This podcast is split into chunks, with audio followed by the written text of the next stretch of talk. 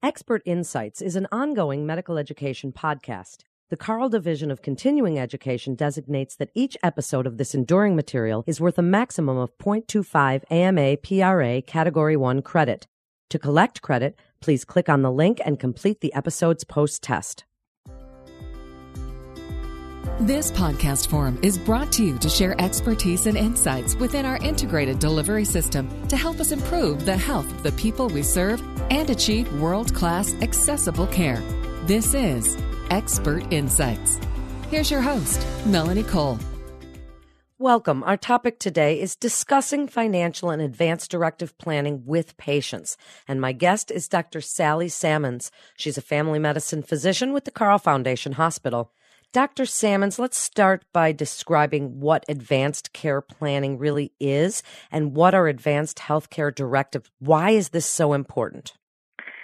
So, ad- advanced care planning actually encompasses uh, both planning for financial and life changes for a patient. The um, things that individuals think about when these terms are brought forward tend to be focused on uh, only one piece of this. So I think it's really uh, crucial that we talk about the various aspects of this today.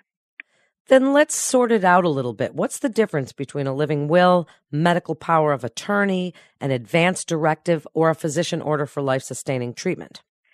So, um, a medical power of attorney is a document that a patient designates someone to speak for them and make decisions for them in the event that they could not make those decisions for themselves or speak. Uh, this is something that patients often do not anticipate that will happen to them. And uh, if we do not have a document in place prior, there are laws that govern who we ask first, but the laws don't take into account that uh, the person who's designated legally, uh, in the absence of the patient's documented wishes, may not share the same thoughts or desires the patient has. The um, living will document is a document that is a, more of a summation of the patient's overall thought process related to their care. It could specify things like, I want certain treatments at the end of life or I don't, or it could be much more general in terms of uh, an outlook or an approach to care. Uh, it uh, is not as specific um, or um, directive as some of the other documents, but can be helpful when we are trying to understand a patient's philosophy. Often, fortunately, the patients who will who will fill out this document will have completed other documents as well. Although the uh, this document can give us a sense of of how the patient thinks, um, and if something's not specifically addressed in one of the other documents, it helps us uh, decide what to do if it's not uh, specifically addressed else, elsewhere. Um, so the POLST the POLST is often also called a DNR order, which is a very simplistic way of discussing it because it does way more than uh, designating whether or not a patient wants to be resuscitated. The POLST form allows an individual to, uh, and it's a, a document that's signed by the patient, it's signed by a witness, and uh, a patient or guardian, a witness, and uh, the, usually the primary care or the attending physician. And it essentially defines in a situation where the patient um, is not breathing or their heart stops what uh, actions they want or do not want to be taken. It also addresses nutrition as well. And uh, there's also uh, a section where the patient um, can define what kind of pre arrest activities uh, they want to have done. For example, if it looks like the patient's going to stop breathing or their heart's going to stop beating, what activities they do or don't want to have completed. So, for other providers, Starting this discussion with patients and their families can be a tough one. Some families do not want to discuss these things you've brought up today. So, what would you like providers to know about beginning that discussion and getting their families and their patients to talk about these? Yeah, so, you know, I think that we, um, in my experience at least, we often um, feel that patients don't want to talk about it, but in fact, most of them actually do. You know, when a patient has a chronic disease, they really want to know what the course of that disease is. For example, when someone has heart failure, um, their first encounter with heart failure, they may not be significantly, seriously uh, incapacitated for a long period of time. They may have shortness of breath, swelling of their feet, some things that may require for them to be in the hospital for a day or two, but after that first initial episode is treated, they feel pretty good. But what patients want to know that we often fall down in terms of telling them is heart disease is a chronic disease and it will progress and it's likely that over a period of time that heart disease could even cause your death. And so those those discussions around what's going to be happening with your disease can help us emphasize to a patient the importance of being a participant in understanding that there will be a point where we're going to need to know what needs to be done. It's best to have some time to think about that and be able to plan for that in advance, in advance, hence the term advanced care planning. And I think we often in healthcare mistakenly assume that patients don't want to have that discussion.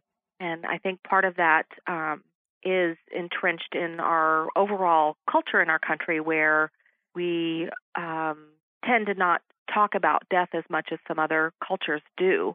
And it's not just the death portion that we need to focus on. It's it's those situations where you have a patient that they were active and being able to drive and take care of themselves, but if they have heart failure and they're in the latter stages, they get to the point where they can't even walk to the refrigerator without being short of breath.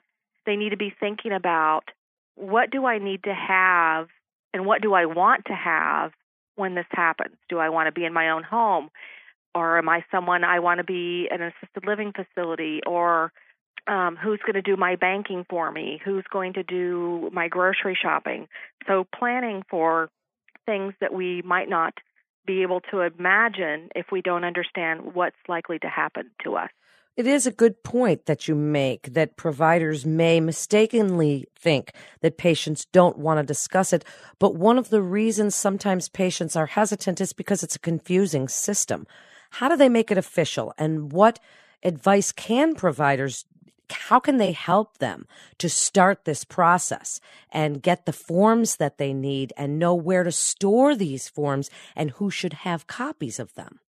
Unfortunately, there are a lot of really good resources. And, you know, one of the things that we should be doing as healthcare providers, whether we're the person's primary care physician, an advanced practice professional who's part of their healthcare team, a nurse, um, healthcare tech, all of us in the system need to um, take an active role in helping guide patients to resources to help them accomplished what they need in terms of advanced care planning. We, uh, as Carle, we offer um, packets of information, which actually the uh, law governs that we uh, provide patients with information, but we need to go beyond that in terms of just, you know, performing the perfunctory part of the duty where we just give them the forms. We need to make that an active part of this of the discussion. And I think some providers feel like I, I don't really know if I, I know where all of the information is or I don't know all of the answers. Unfortunately, there are a lot of good resources for us to utilize ourselves or to connect patients to. There are a lot of national organizations that have information. For example, the National Institute on Aging has a lot of, of good information that's uh, aimed at the uh, patient level and you know they have some topics on getting your affairs in order and then um, they have topics on discussing financial and life changes with your doctor. The national hospice and palliative care organization they have a lot of good information on advanced care planning. So there are a lot of resources both for uh, patients and for people who are in the healthcare arena, providing care, touching patients' lives, that we can uh, access to provide more robust information and meaningful information for patients. Thank you so much, Dr. Sammons, for being with us. You've wrapped it up so beautifully and explained to providers the importance of discussing advanced directive planning with their patients and how to go about doing that. So thank you again. You're listening to Expert Insights with the Carle Foundation Hospital. For a listing of Carle providers and to view Carle sponsored educational activities, please visit carleconnect.com. That's carleconnect.com. We hope the information gained will be applicable to your work and life. This is Melanie Cole. Thanks so much for listening.